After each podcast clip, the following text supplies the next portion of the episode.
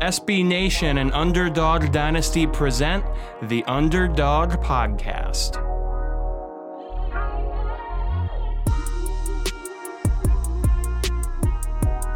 And welcome back to another edition of the Underdog Dynasty Podcast AAC edition. My name's Dan Morrison. That's Emily Van Buskirk. How are you doing? I'm good. How are you?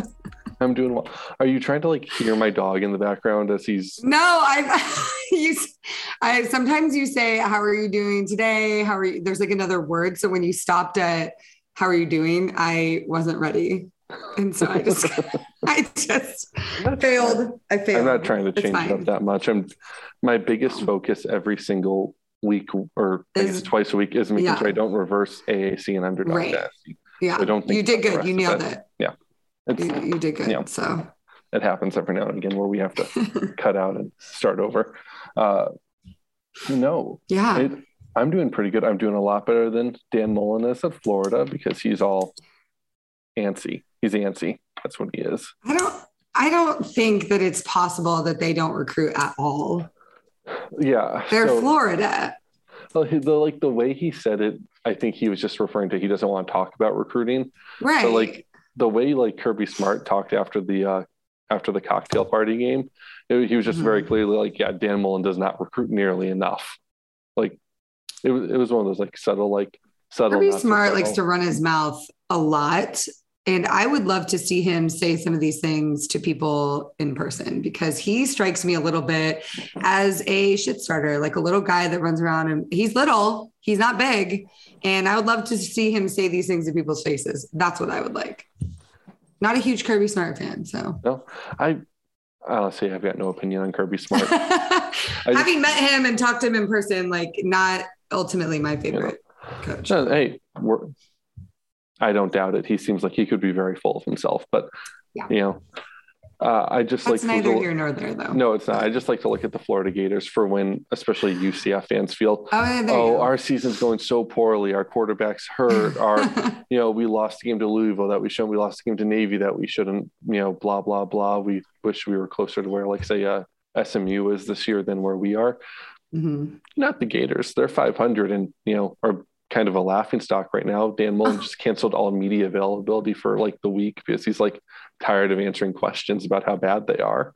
I It's fine. feel Could be worse. terrible for my buddy, uh, longtime friend Skip Powers. He and I went to college together. We've known each other like 18 years.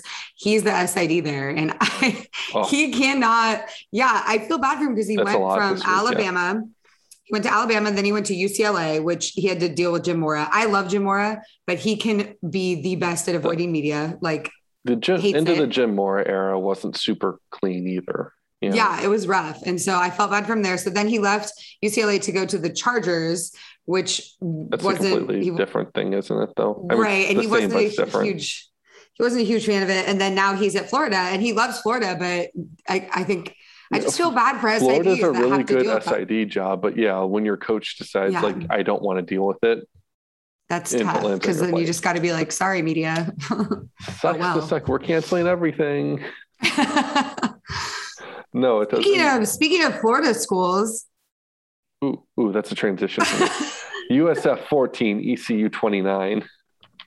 I tried it. I, I tried it. I think it worked. I think we, know- It was all we right. acknowledged the transition, and moved into USF 14, ECU 29 on a Thursday night in a pouring, rainy, sloppy, Yeah. nasty game. Ew. It was a turnover city. ECU had three first half fumbles that they lost. Uh, you know, that gave.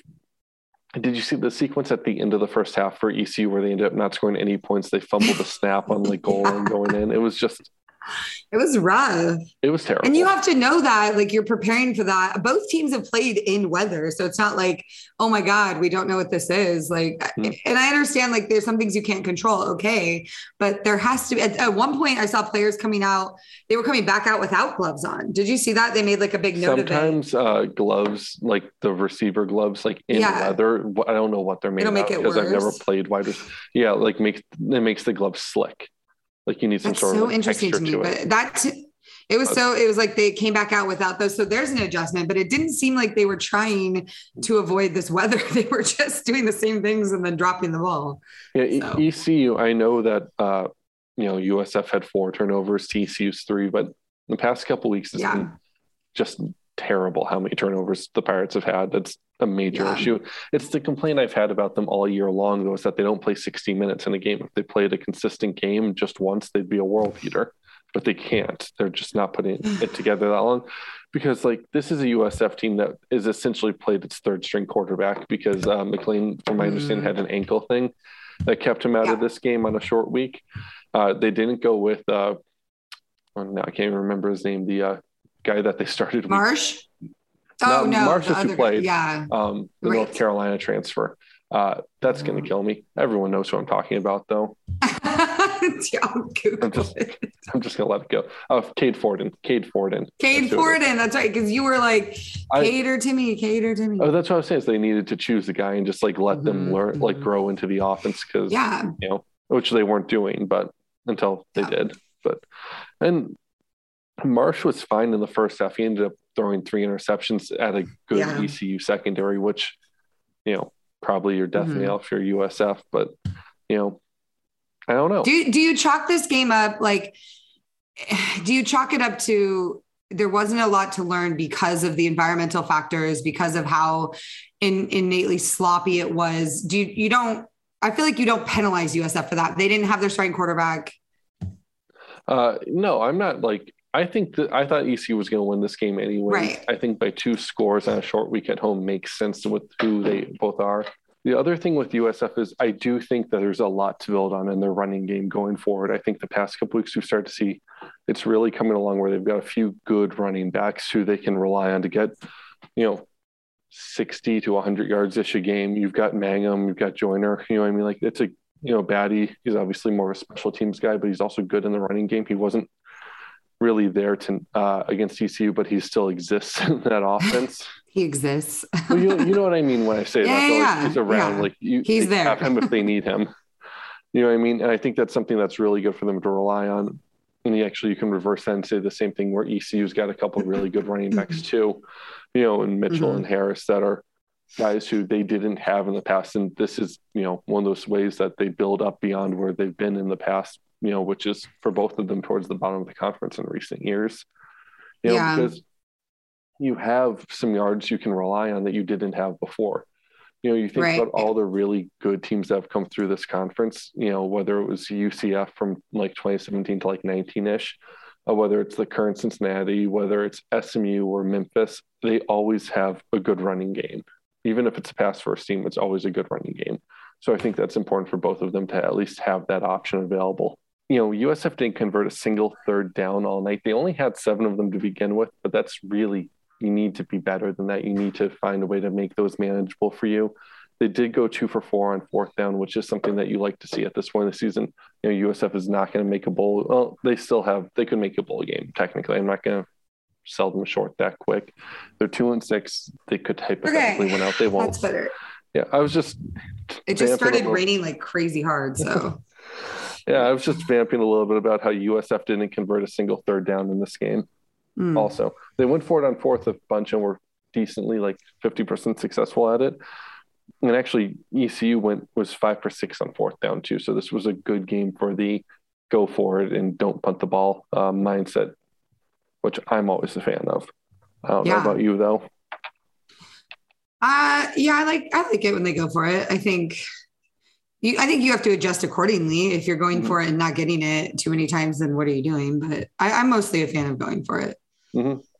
So Well, yeah, I mean, you- you need to be like aware of the situation that you're in. You can't just, you know, I mean, you can't just stare at it and be like, well, we said we're going to go for it more. I know we're up by 10 late in the fourth quarter and it's our side of the field, but we said we'd go for it more.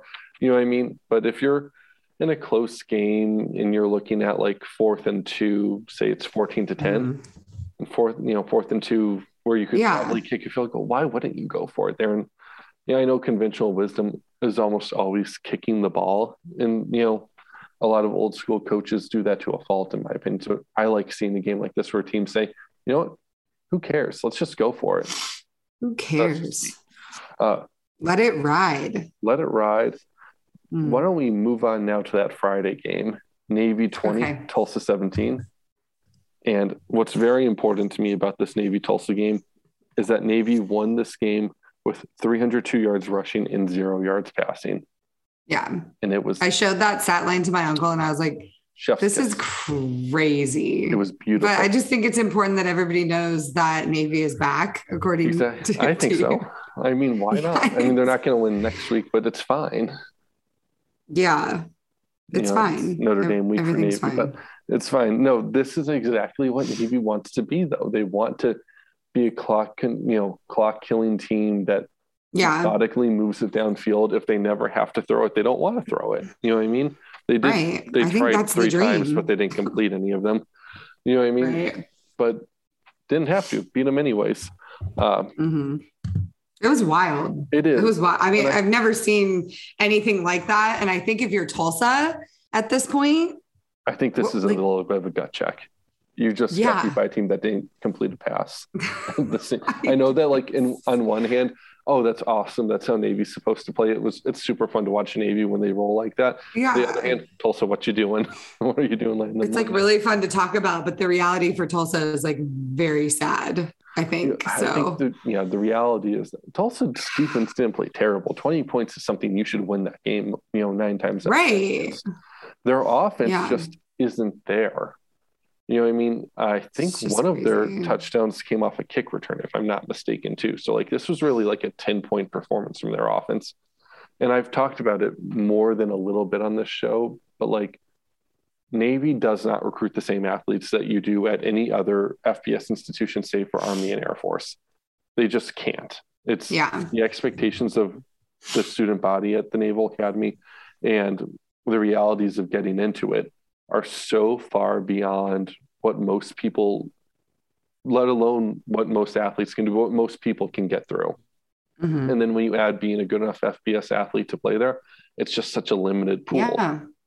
And it is. Tulsa, I know, is not an easy place to recruit to. I know it's a small school, which Very small, smallest in makes it harder to have a good football right? team. Yeah. It does. And it should be Yeah. pointed out that makes it harder to have a good football team. It Yes. does. It does. there's no excuse to only put up 10 offensive points on Navy's defense, though, even if they had the ball for 15 Yeah. minutes. You know what I mean? You just can't, Yeah. you can't stall out Yeah. the defense that you're more athletic than, you know, and I just. I don't know how, I don't think I like Davis Brin at quarterback. I don't think they've got a better option Mhm. because Seth Boomer was the guy he fought for the job in camp with. And we saw Seth Boomer a couple years ago and he was not good. You know I mean? Mhm. Time, he's got time to grow and all that, but he has not been good throughout his entire career and he lost the job to Davis Brin. So I can't imagine it would be better in that case. I just, I don't know. I'm done trying to figure Tulsa out as a team. I Yeah. just, I think they're bad. And there's just, they might get to a bowl game this year, but I don't think that they'll necessarily have deserved it. I think it's, they're a weird, weird team that's got some nice things that they do from time to time. But more often than not, they're just going to disappoint you. Speaking of Navy's defense, shout out John Marshall, junior linebacker, had nine tackles, a tackle for a loss, and a fumble recovery in the game, helping limit the Golden Hurricane to 294 yards of offense. So, speaking of on that Navy defense, he was a big part of it. And then my favorite stat from the game, per the uh, Navy athletic department, who is Okay, I'm phenomenal when it comes to stuff like this. After starting the season, one for five in the red zone against Marshall. Uh, most of us remember love. that game. Yeah. Yes. Uh, Navy has since gone 18 for 19 in the red zone, including three for three against Tulsa. So Yeah. if that's not improvement, I don't know what It, is. abs- it absolutely is. And it's when that triple option's working properly in short yardage, you cannot stop them. You just mm-hmm. can't, you know what I mean? Because the it's an offense that's designed so well to get four yards supply. It's not trying to get Right. more than that. It's not as long as it gets those four yards or so, you'll never get them off the field. You need to create a little bit of chaos in that you need to, you know, stuff the fullback right at the line of scrimmage, which is incredibly hard to do. You need to go out there and blow up the quarterback before they have a chance to make their read. You know, it's not, e- and mm-hmm. when you're getting cut down at the defensive line, it's really hard to do that. So Yeah. it's just when they're running, when they've got a quarterback, which it looks like Lavatai knows the offense well, which, you know, yeah. Xavier Arline is a great athlete, but it was just clear he wasn't quite grasping the offense itself and how to. He couldn't get to that pitch man. He couldn't. He couldn't make it a triple option. He can make it like a two option offense, but it needs that third step. Lavatai can do that. And that's really Yeah. what we're seeing. It's not going to win every game for you at Navy. You're still going to lose to a team like Cincinnati.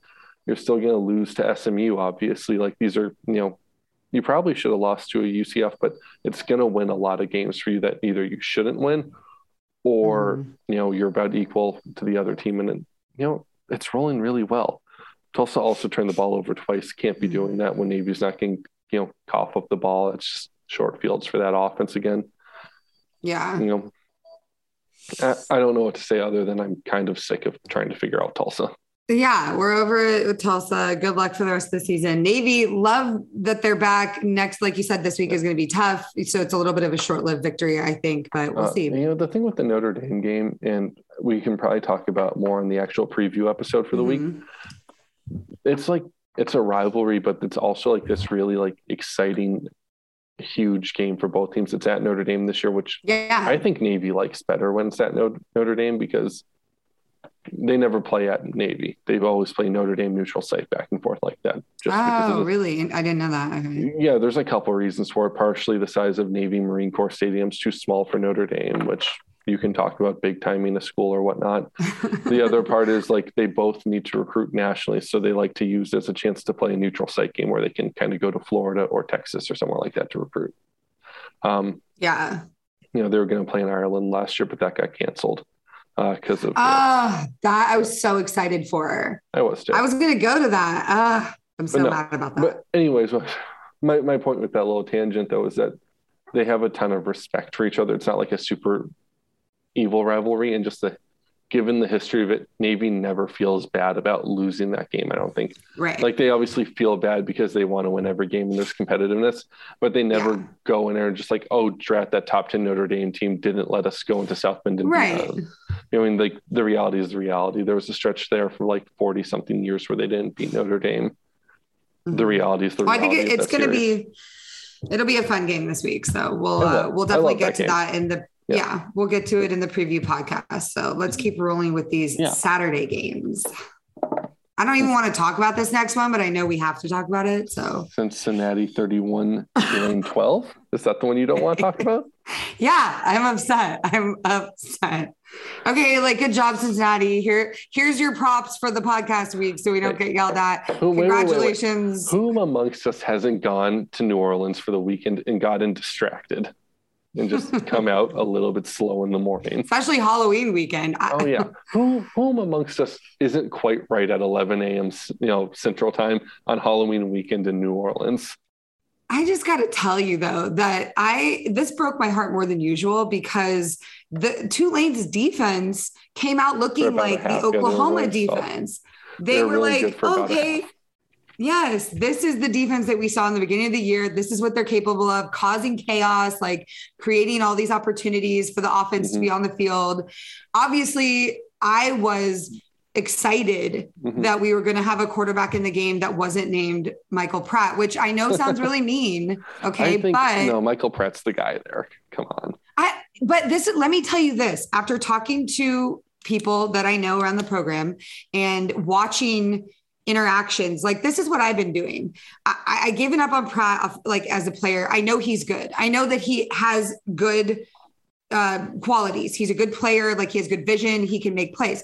My issue with him is that his play sometimes borderlines on selfish. Okay. He's trying to do too many things and it's creating problems in the offense because the, he's, he's having all these fumbles, these interceptions, and that is bringing down the other guys on the team. If you see him interact with players on the sideline or on the field, they're not having it anymore. They're they're they're upset. They're not having it. So I think it's a locker room issue with him and his personality and what he's trying to do. And when you saw the um, freshman quarterback come out in this game and play at Kai Horton, sorry, I didn't meant to say his name. Um, you saw a different vibe. Like, yes, he's obviously not more talented. I'm going to concede that point. He's young. But what he didn't do was try and force things like Pratt does. He followed the play, he did what he was supposed to do. And yes, of course, he threw interceptions because he's not game ready yet. But what you saw was a more invigorated offense based on the fact that he carried out the game plan and didn't try and do anything to be the hero. Do you know what I mean? I, I know what you mean. I do agree that Pratt does try to do too much at times, which leads to So some of his turnover issues. Uh, I, I know what you're talking about with like a locker room issue where that is an issue. I mean, is that the question going forward? If they're winning a couple more of these games, say like they've got three wins on the year instead of just the one, you know, say they came up with a couple. I don't know where they're going to get those wins. Well, okay, so like I'm just like go like going problem. back, going back in history. Like let's say that they had beaten UAB, for instance. Let's say they had beaten, oh God, I don't know, ECU. You know, Like, you- that, they weren't close okay. to ECU, mind you, but like right. say they won a couple of those games. It's been a Mhm. really tough stretch where they just played It Houston, SMU, Cincinnati in a row. Mhm. That's not And now they got to go to UCF, which is not easy to play in the bounce house. Homecoming, so they get baby. Tulsa, Tulsa, UCF at home, oh, USF at home. Okay, maybe they get no one out knows. of Yeah, those. I think so. I don't think they win both. Mm. No shot. Not the way they're playing. And then they got to go to Memphis, which who knows what? Like I- honestly, that's a see. Twilight know- Zone type game. I will say this. I know you've been very focused this season on Pratt and his shortcomings, which I It- think a lot of them are youth related. You know what I mean? Is he still got to remember a true sophomore? He's not. he made less mistakes last year than he made this year as a true he made a few huge ones last year. I he think. did, but less than he's made this year. Go look at the stat. I, I'm looked. Not, I'm not disagreeing with you on that. I'm just I'm saying, like, upset. I think I think the whole team's taking a step back though, and I think the bigger issue is their defense is one of the worst in the country.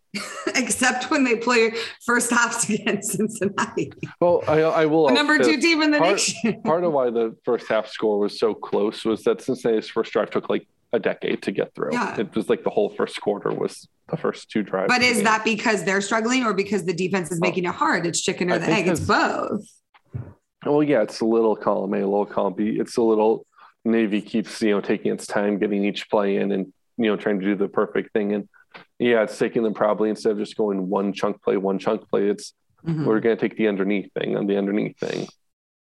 You know, whatever, whatever. Desmond Ridder, honor roll honors 17 of 27, 277 yards, three touchdowns, and interception. He also had 47 rushing yards. Um, so congratulations, Desmond Ridder. I don't know that this win, pl- coupled with the last win, is enough to get them in. Actually, I do know it's not enough to get them in the college football playoff.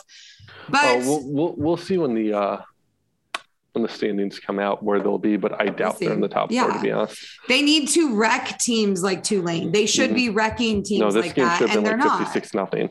Yeah, they want to go drop 50 on other people, but they can't do it against a Tulane team that's won Mhm. one game against Morgan State. Like that, that to me shows that you're not ready for the big I- show. You're just I don't think that Oklahoma should be in the top four, but like Agreed. you know, had the same issues that Cincinnati has had this year in terms of not always playing, basically playing to your competition at times. Yeah. that's what this is. Is again, it's a noon kick.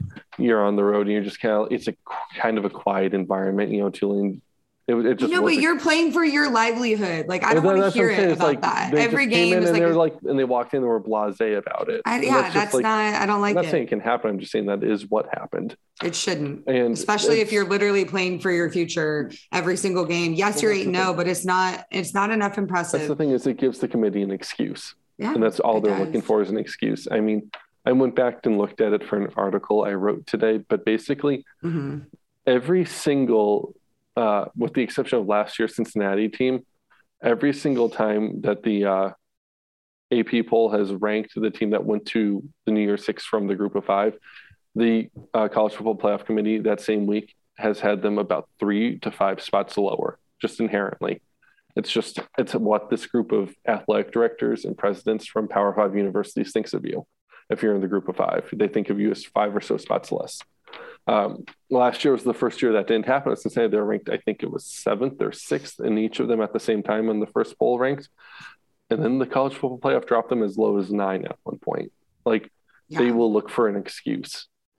Yeah. They don't want to let Cincinnati into the playoff. It just and any excuse to keep them out is going to be enough. It just is. Jerome Ford was extremely limited in this Mhm. game, 65 yards and one touchdown. So that for his 14th of the season, he's still impressive, but he was definitely shut out a little bit. So that was good for um, Tulane. And then shout out Tajay Spears for Tulane, had an incredible game, 106 Mm-hmm. yards on 19 carries and a 47 yard touchdown. He's very impressive. And I honestly thought he looked better than than Ford. And Ford was bound to have a game like this. That's okay. Yeah, well, I mean, like you just said, it's not like. Ridder's numbers were all that impressive in this game either. No. You know, they were not. So it is what it is. Cincinnati wins the game. I think Houston looked better than Cincinnati this week. That's my This that's my they did. take on Yeah. this. this week they did. This week they did. So Don't lose to Texas Tech though.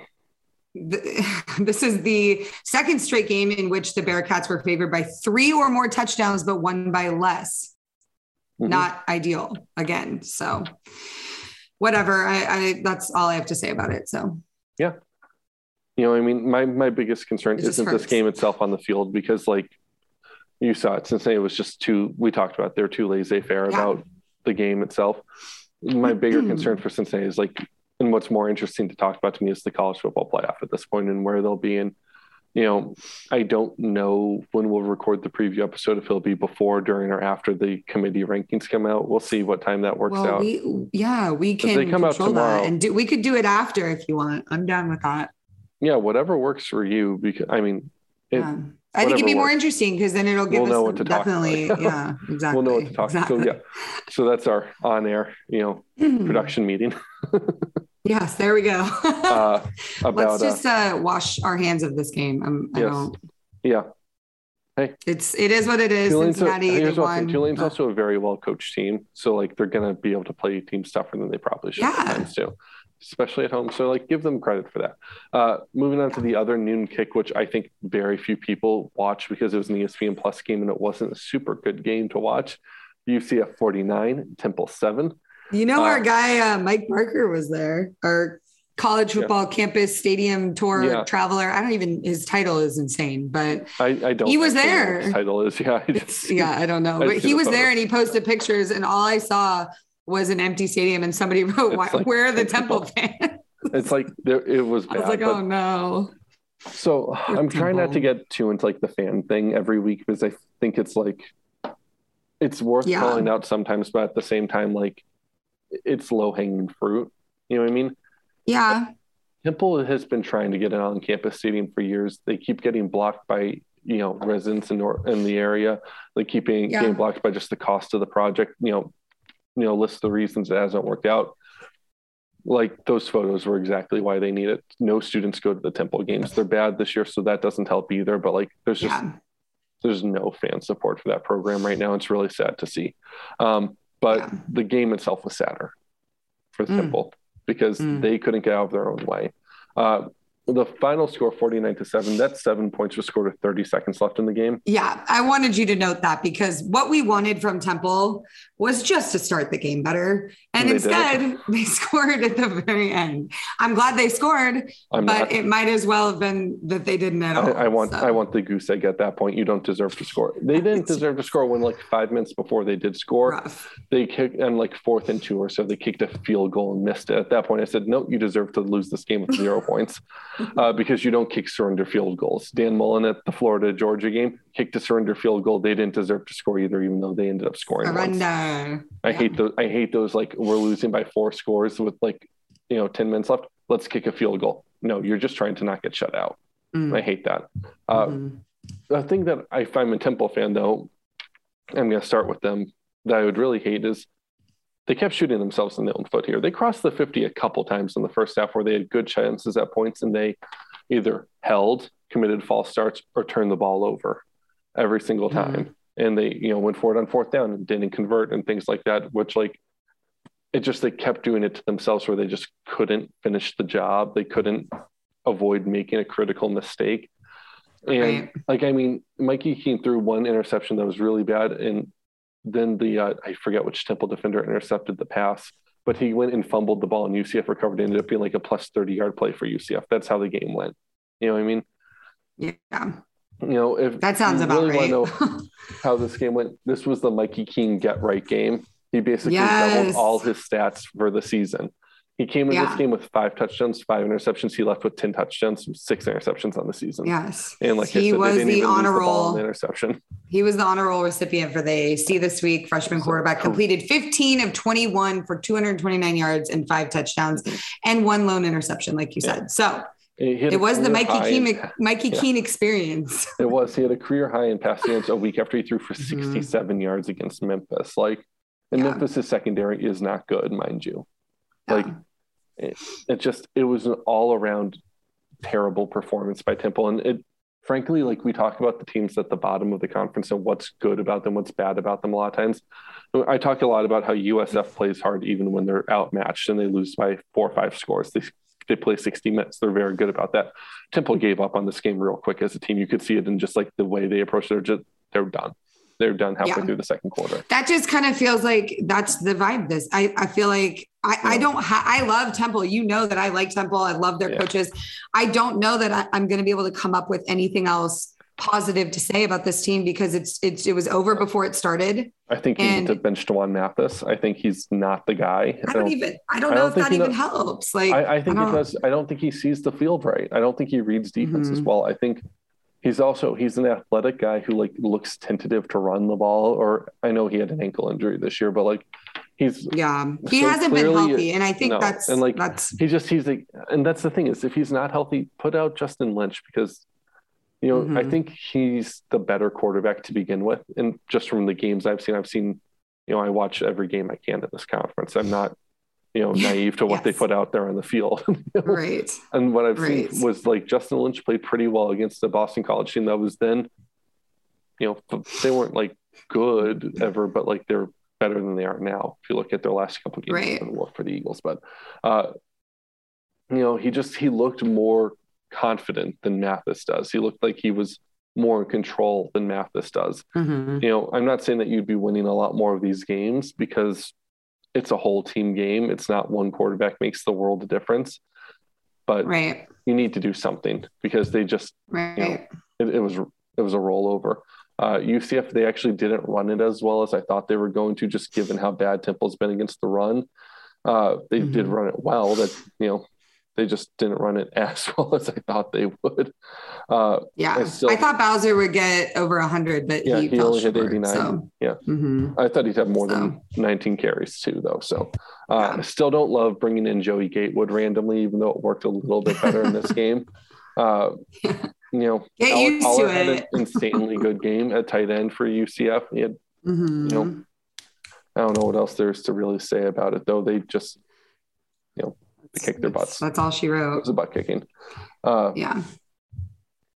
so why don't we move on to a much better game to watch? Yes. The most exciting game that, and we said it was going to be, and I it was. it's the best game of the weekend. Yeah. Like 100%. regardless of conference, not not just in the AAC. Like No, I agree with you. Like, yeah. Across the board. I mean, Michigan, Michigan State was fine, but like yeah. Notre Dame, just- UNC was pretty fun. But this was the best. This game was a highlight reel. It This really was- was. Give Clayton Tune the Heisman. No, I'm just kidding. I haven't even announced the score yet. SMU 37, Houston 44. And no, Clayton Tune's not the. If you're giving anyone on Houston the Heisman, it goes to Marcus Jones. How can you not give it to Marcus? I mean, that's fair, but I just like to say that because it's it's Uh, funny. yes, Clayton. Tune, though, he showed up and he actually had more yards that and touchdowns and more complete passes than Tanner Mordecai. So especially in the first half, like especially the first quarter, that Houston offense was Mhm. absolutely explosive. And mhm. I'm going to get uh, back over to Houston in a second, but I want to talk about SMU. The reason you can't get over the hump is you refuse to play in coverage, and it's Mm. been years now. It's been yeah, basically I go back to when uh, Memphis had college game day on campus uh, at the Liberty Bowl, not on campus, sorry, at the Liberty Bowl, and SMU was the road team, and they didn't get a stop basically the whole game, and yeah, that was the first year SMU was really kind of like this like really good team in the conference. And they just have refused in that time to win bowl games, to win games against top 25 level competition, to win games uh, at a rivalry or win games that are important to winning this conference. They're going to win nine or 10 games every single year, and every single year they're going to be disappointing because they can't win one of the big games. And this was one of those big games. Uh, yeah, and I gotta tell you, I did- defense, and they especially don't Yeah. They their yeah. secondary doesn't tackle. Their secondary blows assignments all the time. It's a new DC and Jim Leavitt now. It's the same old, same old on the nothing new. I just it was shocked that the score was as high as it was. You know, given the Houston's defense, the third ward is more stingy. They were only giving up 13 points about I per mean, game prior to this. Besides, see the what Texas. they did in run defense? Houston allowed almost nothing to SMU in the run game, which is something. Yeah. Part of what SMU's strength is is that they make you defend both. You know what I mean? Of course. You know, I, um, I mean Bentley I was just a surprised. run called back too, but like because of the hold. But you know, and then I, you and then you see Houston go out to this early lead. That was the other thing is like, how do you jump out and then get and then basically score no points and let them come all the way back? What that it was just a roller coaster of emotion for also, a game and you know SMU coming into this game I think was second in the country in terms of sacks allowed per game and they gave up 3 to Houston that's mm-hmm. huge for Houston to be able to yeah. force Mordecai onto the ground and get them out of rhythm and that's especially early in the game was something that they're doing a great job of uh, yeah. I bet and how many games can you say you get two hundred yard kickoff return touchdowns not many I don't think there's you very many. So can I tell you what that was reminiscent of? What? Mike Hughes' reservation for six in the 2017 War on I four against uh, UCF USF. Ooh. Uh, yeah, I don't think I think I missed was, that one. I think I was uh, busy that day. Uh, that was, I believe, my 21st birthday. Oh wow! Yeah. Okay. Yeah, going back to it, so I was having a nice day. Um, but no, that was the uh, 49-42 finish. We're uh, in UCF's Peach Bowl year back at Scott Frost last year there, where Mike mm-hmm. Hughes with about two minutes left, where you know Quinton Flowers USF had tied the game. They kicked off to Mike Hughes, who yeah, I think it was about two minutes left in the game, returned the mm-hmm. kickoff for a touchdown. Then it was a little bit different, obviously, a little bit more time. USF tried to respond, but ended up fumbling the ball away, and that was mm-hmm. that. But it was reminiscent of that to me, where you have this really great back and forth game between 2 teams mm-hmm. that more or less have this shot to this basically secures Houston a spot in the conference championship game. I Houston hate to hate to look ahead too much, but they've got a very light schedule coming up, like yeah. really, really late. Yeah, uh, it's you know it was good to see Clayton Tune put together a game mm-hmm. like that, you know, because everybody has been hating on him as a quarterback. But here you really saw, and yes, I know the SMU's defense, especially their secondary, is not strong, but good. He put up 412 yards and four touchdowns, which is what you're supposed to do mm-hmm. against a bad defense. That's what Desmond Ridder should have done against Tulane, and he didn't. Right. So and I mean, they used to great Nathaniel Dell nine catches, 165 three scores. It was just ex, ex, like yes. I was saying earlier. This offense never made me fear that they'd be super explosive in recent time, mm-hmm. but they were absolutely explosive in this game, which is what they needed to yeah. be. And, and, then Nathaniel Dell, you mentioned he was offensive player of the week for the AAC. Mm-hmm. Um, you mentioned his nine catches, 165 yards, three touchdowns. He became the first Cougar player with three touchdown catches since the 2018 season. Two of his three touchdown catches gave Houston a lead, which also impressive. And then he had the key 52 yard reception to set up um, a Cougar field goal. So not only is he you know a major player his plays are creating the mm-hmm. the win for them the whole way so and shout out Dell. I'm thinking about the Marcus Jones like kickoff. We're saving that. I was saving that best for okay. last. Yeah. I mean, I'm but just thinking ahead. about I he ran a straight line basically. He didn't have to like cut, break many tackles. He wasn't like cutting back and forth like a lot of kickoff returns are. He didn't have to hit the sideline. And these SMU players who didn't stay in their lanes running down. It's just that's fundamental special teams coaching to stay in your lane. And it's insane that they couldn't do that. It's also insane to me that they didn't squib that ball. Like, mm-hmm. why would you kick off to Jones when like it wasn't a secret how good he is at returning kicks? Yeah. Uh, I don't get that at all. I also do want to touch on Houston's path to the conference championship goes through South Florida, Temple, and Memphis at this point. Um, Memphis they get at home.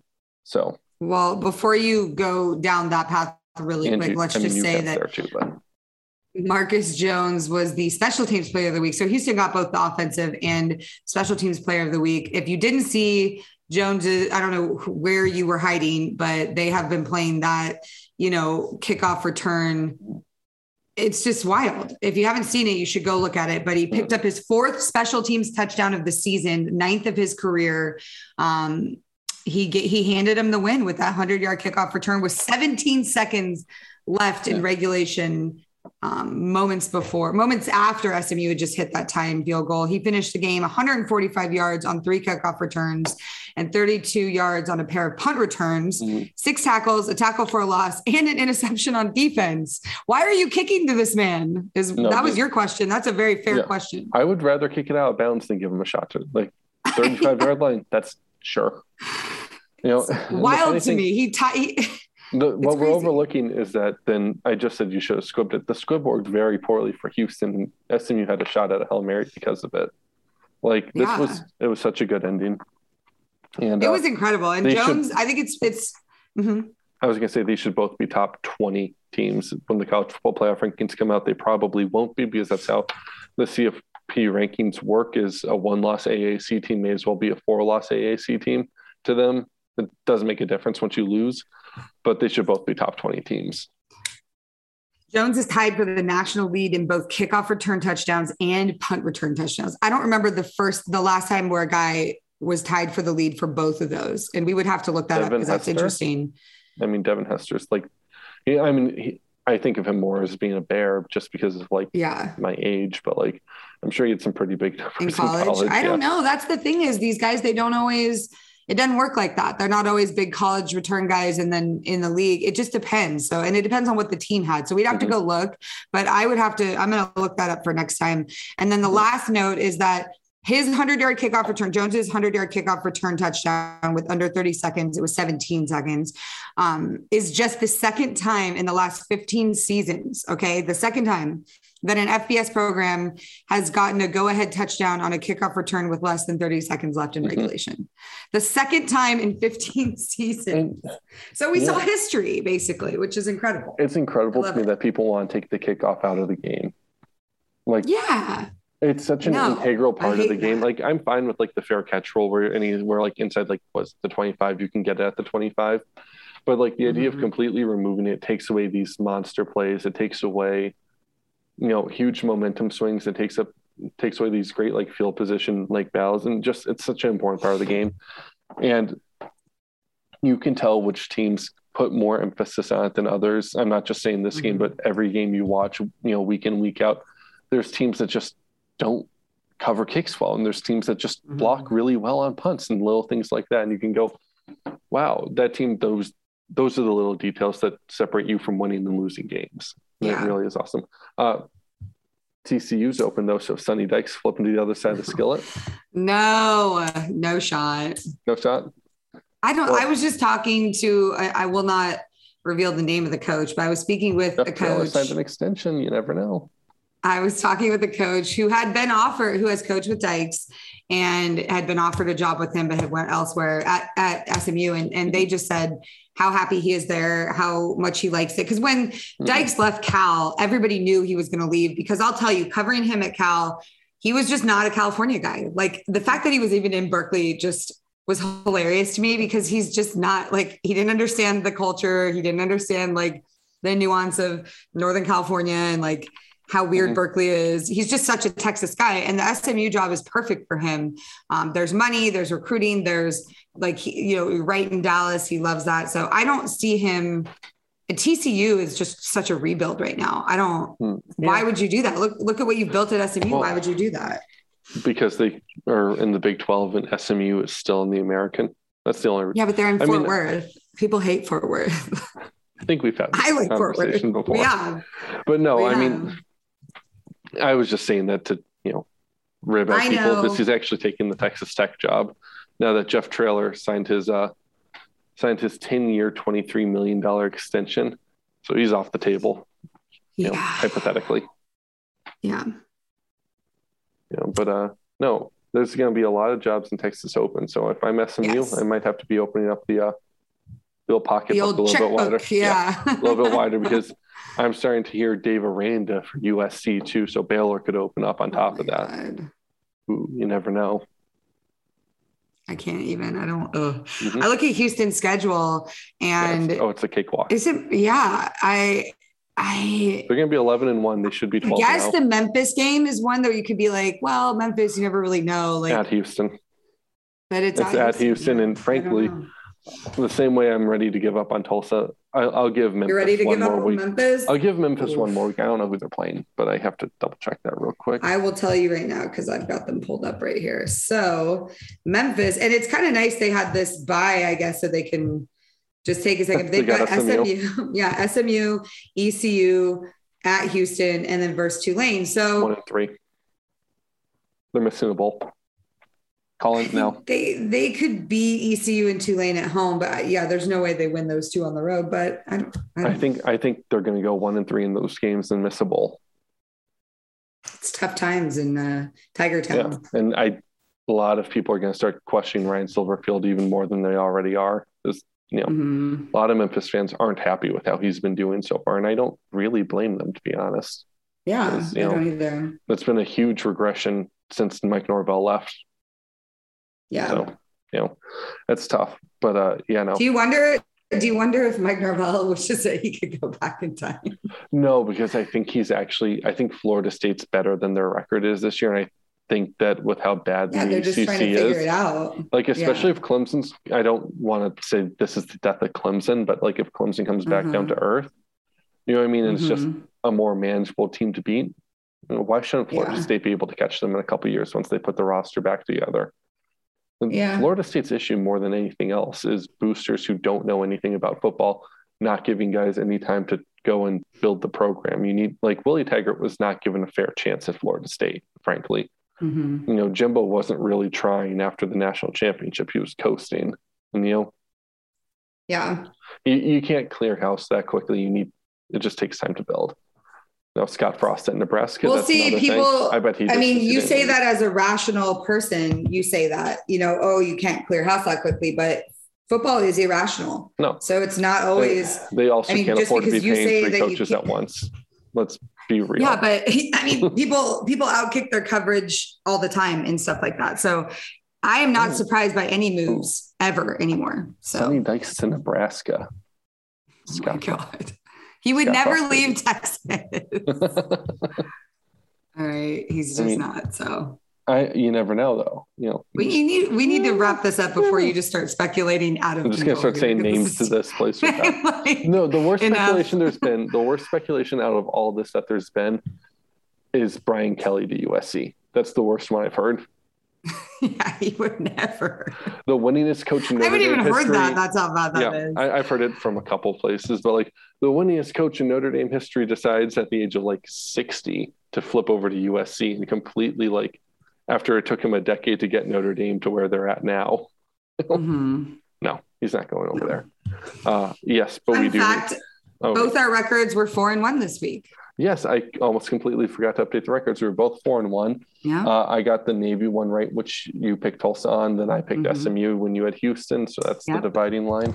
yeah. Uh, overall, I'm 52 and 20. You're 41 and 33. You know, so Slowly making that climb. hey, it's a good record.